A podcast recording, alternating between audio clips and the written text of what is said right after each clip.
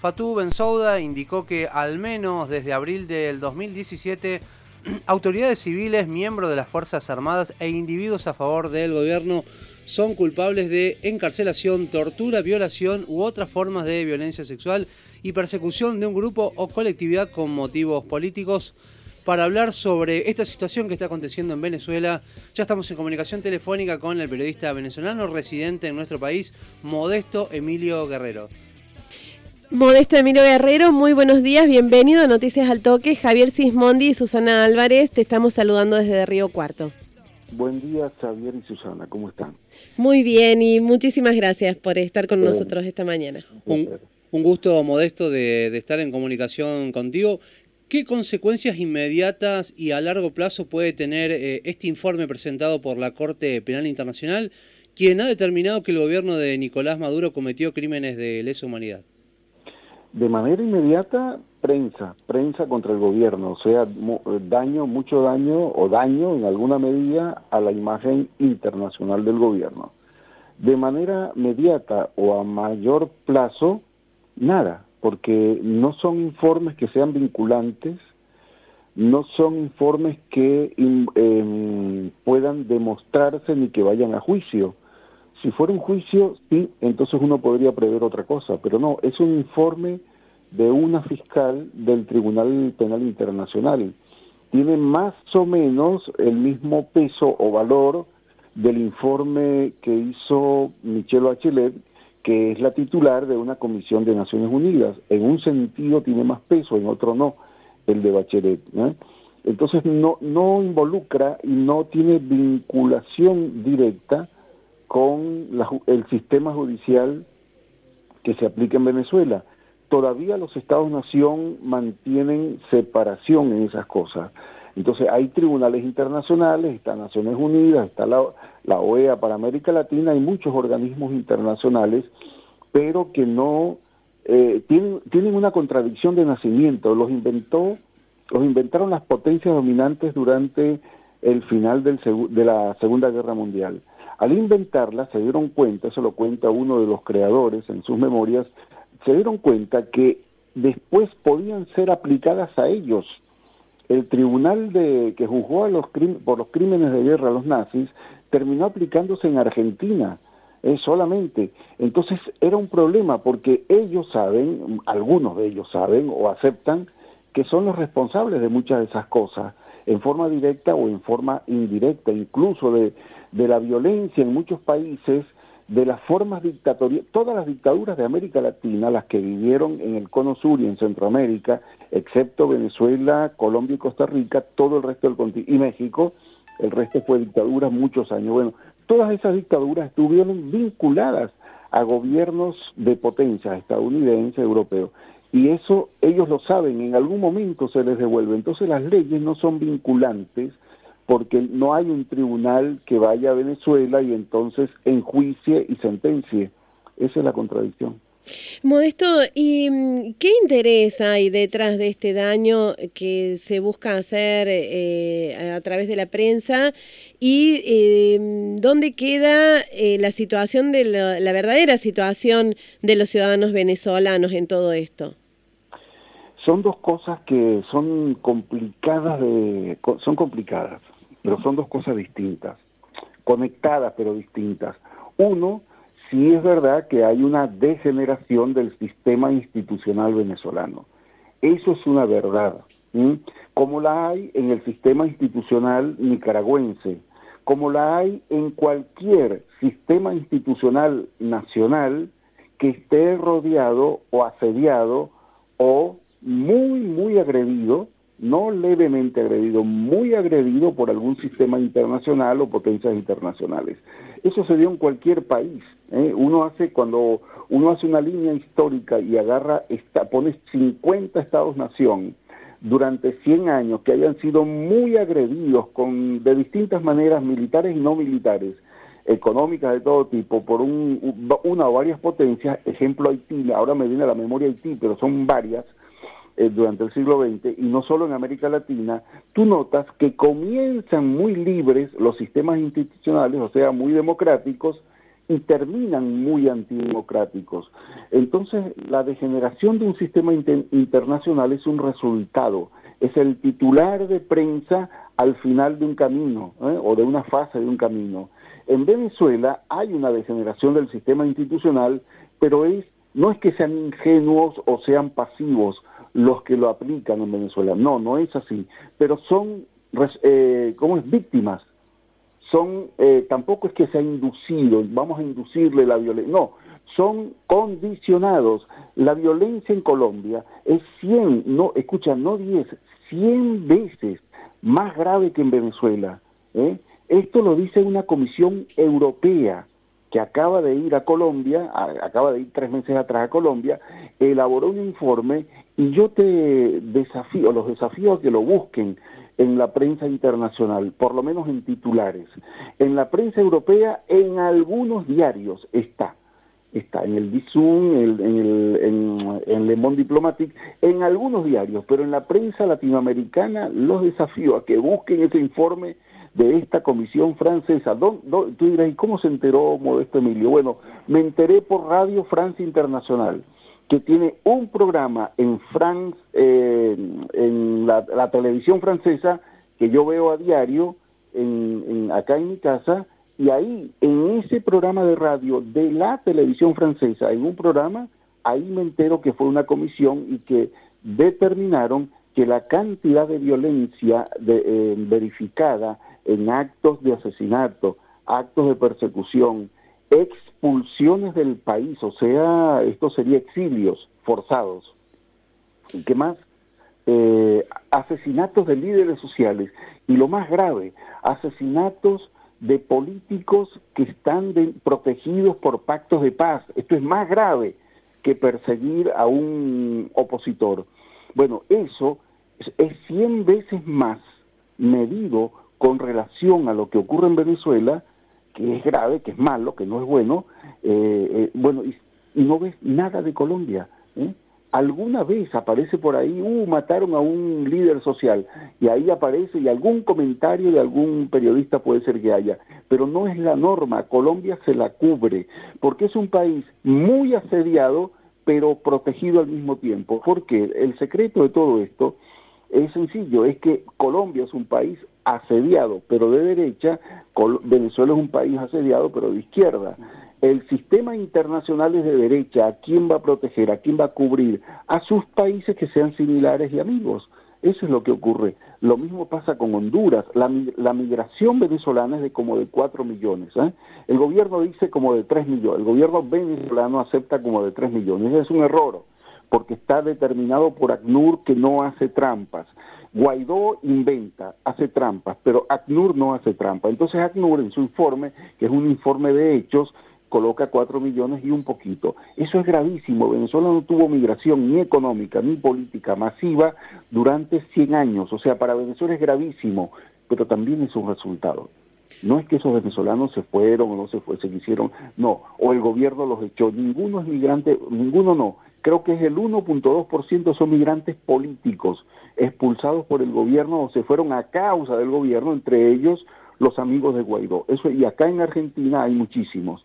Eh, de tipo político, muchísimos son como 3.000 de tipo político, pero son como 120.000, o sea, no pesa nada. Y entonces los migrantes, bueno, y Honduras tiene una crisis de migración en este momento, eso sí aparece en la prensa internacional, en la televisión, pero mucho más grande que la Venezuela y mucho más dramática, porque marchan al territorio norteamericano como si estuvieran marchando de África a Europa, es una cosa horrible.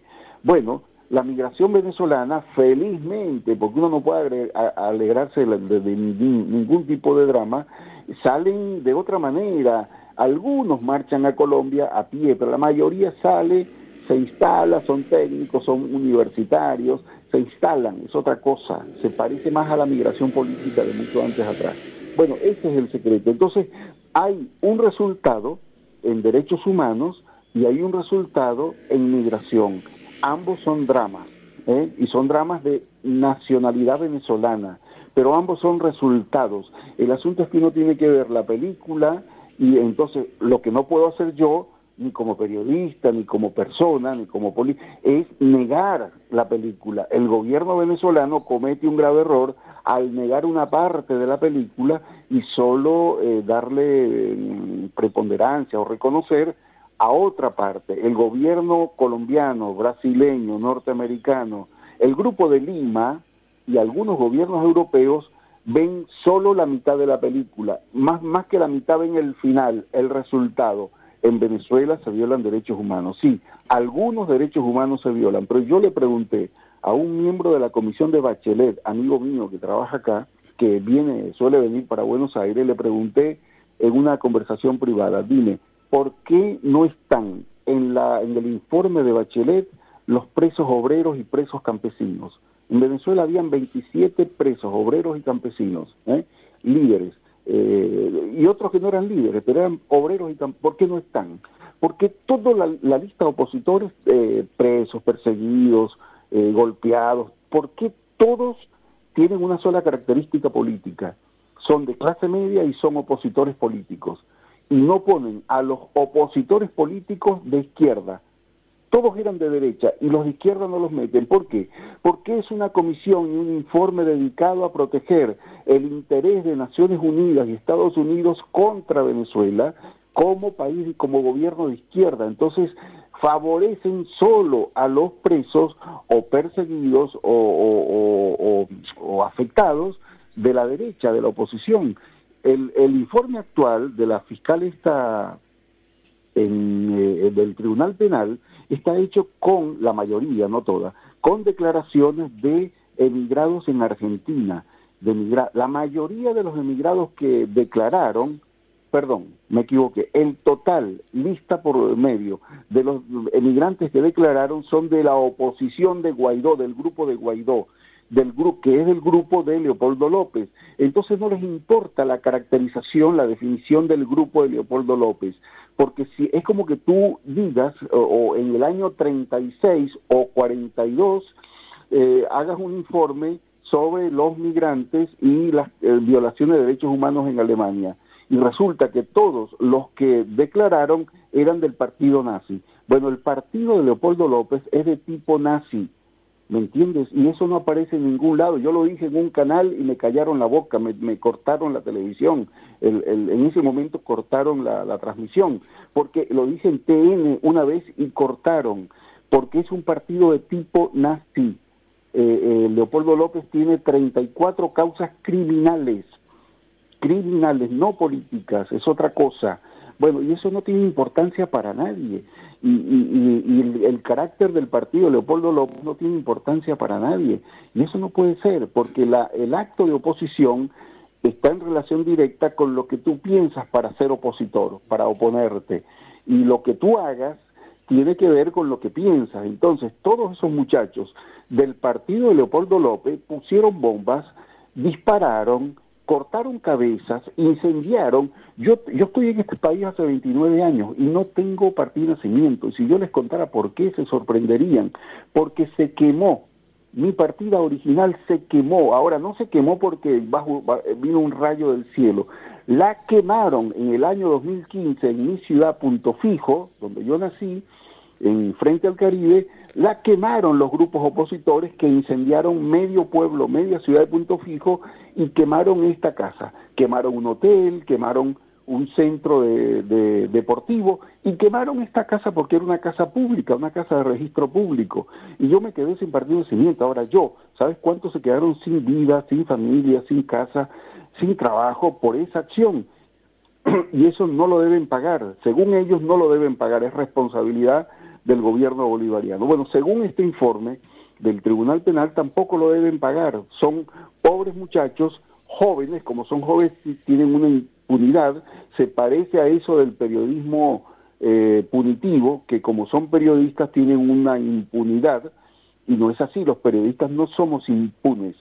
¿eh? tenemos eh, deber y derecho, tenemos responsabilidad pública y social, como un empresario que no puede fabricar veneno y como cualquier otro. Como, bueno, entonces ese es el problema, que con Venezuela todo informe de, derechos humanos tiene una, eh, ¿cómo diríamos?, una inducción, una, este, una intención política partidaria, porque político es todo, partidaria, es del partido antibolivariano o del partido pro-bolivariano. El error del gobierno venezolano es no reconocer, uno, no limpiar ese problema. Yo les voy a contar algo en 30 segundos. Hubo un grupo policial en Venezuela llamado FAES, F-A-E-S, creado en el año 2015, que degeneró en un grupo de matones, de, parecido a los Bacrín de Colombia o a las milicias de ultraderecha de Brasil ahora. Bueno, hicimos una campaña, yo personalmente inicié y la hicimos muchos, una campaña de dos meses contra la FAES y fue disuelta. Logramos presionar al tribunal a William Saab, que es un viejo amigo, lo logramos presionar y fue disuelta la FAES. ¿Qué quiero decir? Que es un gobierno que no creó un organismo policial y dejó que se derivara hacia una cosa muy represiva, pero fue disuelta, o sea, presionamos y se disolvió. Yo quiero saber si las milicias de Brasil, que son de ultraderecha, las de Río de Janeiro, que asesinan izquierdistas, homosexuales, gente del, solo por llamarse del PT o ser del PT, este, son, son de la cosa más grosera que hay en Brasil, o las BACRIN de Colombia, ¿saben? Pues se llaman BACRIN, bandas criminales, así se llaman, BACRIN, derivado de los paramilitares. Yo quisiera saber qué se dice y qué se hace sobre ellos para poder comparar si lo que se hace es lo mismo que se hace sobre Venezuela. Entonces hay una intencionalidad de destruir al gobierno venezolano y para eso se usan errores del gobierno venezolano, degeneraciones institucionales internas provocadas o creadas con el, en el tiempo, por ejemplo el bloqueo. El bloqueo hizo aumentar la delincuencia en Venezuela. A mí me acaban de robar, de, robar digo, de estafar con un paquete de insulina que envié para mi hermano. Lo envié con una persona que yo entendía honorable, es más, creía que era compañero general de la militancia, y se las quedó y las vendió. Y yo en términos humanos lo comprendo, las vendió porque cuesta mucha plata venderla allá y con eso va a comer su familia. Eso es criminalidad. Ahora, ¿qué lo provoca? Que ese muchacho volvió, se volvió de Argentina, volvió para allá, salió por emigrado, por la, por él es un técnico ¿eh? superior, salió como emigrado económico y volvió en un viaje que el gobierno hace para volver. Bueno, y, y, y cometió un acto criminal. Ese muchacho ¿cómo lo califico? Ya no sé si perdonarlo o no. A mi hermano le hizo un daño. Lo que quiero decir es que eso es bloqueo y las 37, no, me equivoqué, 337 eh, medidas jurídicas de sanciones financieras, económicas y comerciales que hay contra Venezuela tienen efectos criminales en la población y eso no es considerado crimen es considerado sanción. No lo llaman bloqueo, lo llaman sanción o medidas de impedimento. En la Cancillería Argentina existen todavía las 24 medidas de sanción contra Venezuela económicas que el gobierno de Macri instaló en el año 2000, en octubre del año 2016. Y el gobierno de Felipe, eh, Felipe Solá no las ha derogado. Existen. Si tú quieres comprar, eres venezolano, quieres comprar y vender como Estado, eh, con, Argentina no puede o está impedido por 24 decretos de Macri. Eso se llama Grupo de Lima. El Grupo de Lima no está más en Argentina, pero las medidas eh, continúan. Eso se llama sanción y bloqueo. Eso crea violencia, es un acto de violencia contra otro Estado y genera violencia interna social en familias que como esta, este muchacho se llevó la insulina y, y eso es oro en Venezuela, la vendió Aquí es caro, imagínate cómo será en un país que tiene mil por ciento, eh, 900 mil por ciento de inflación.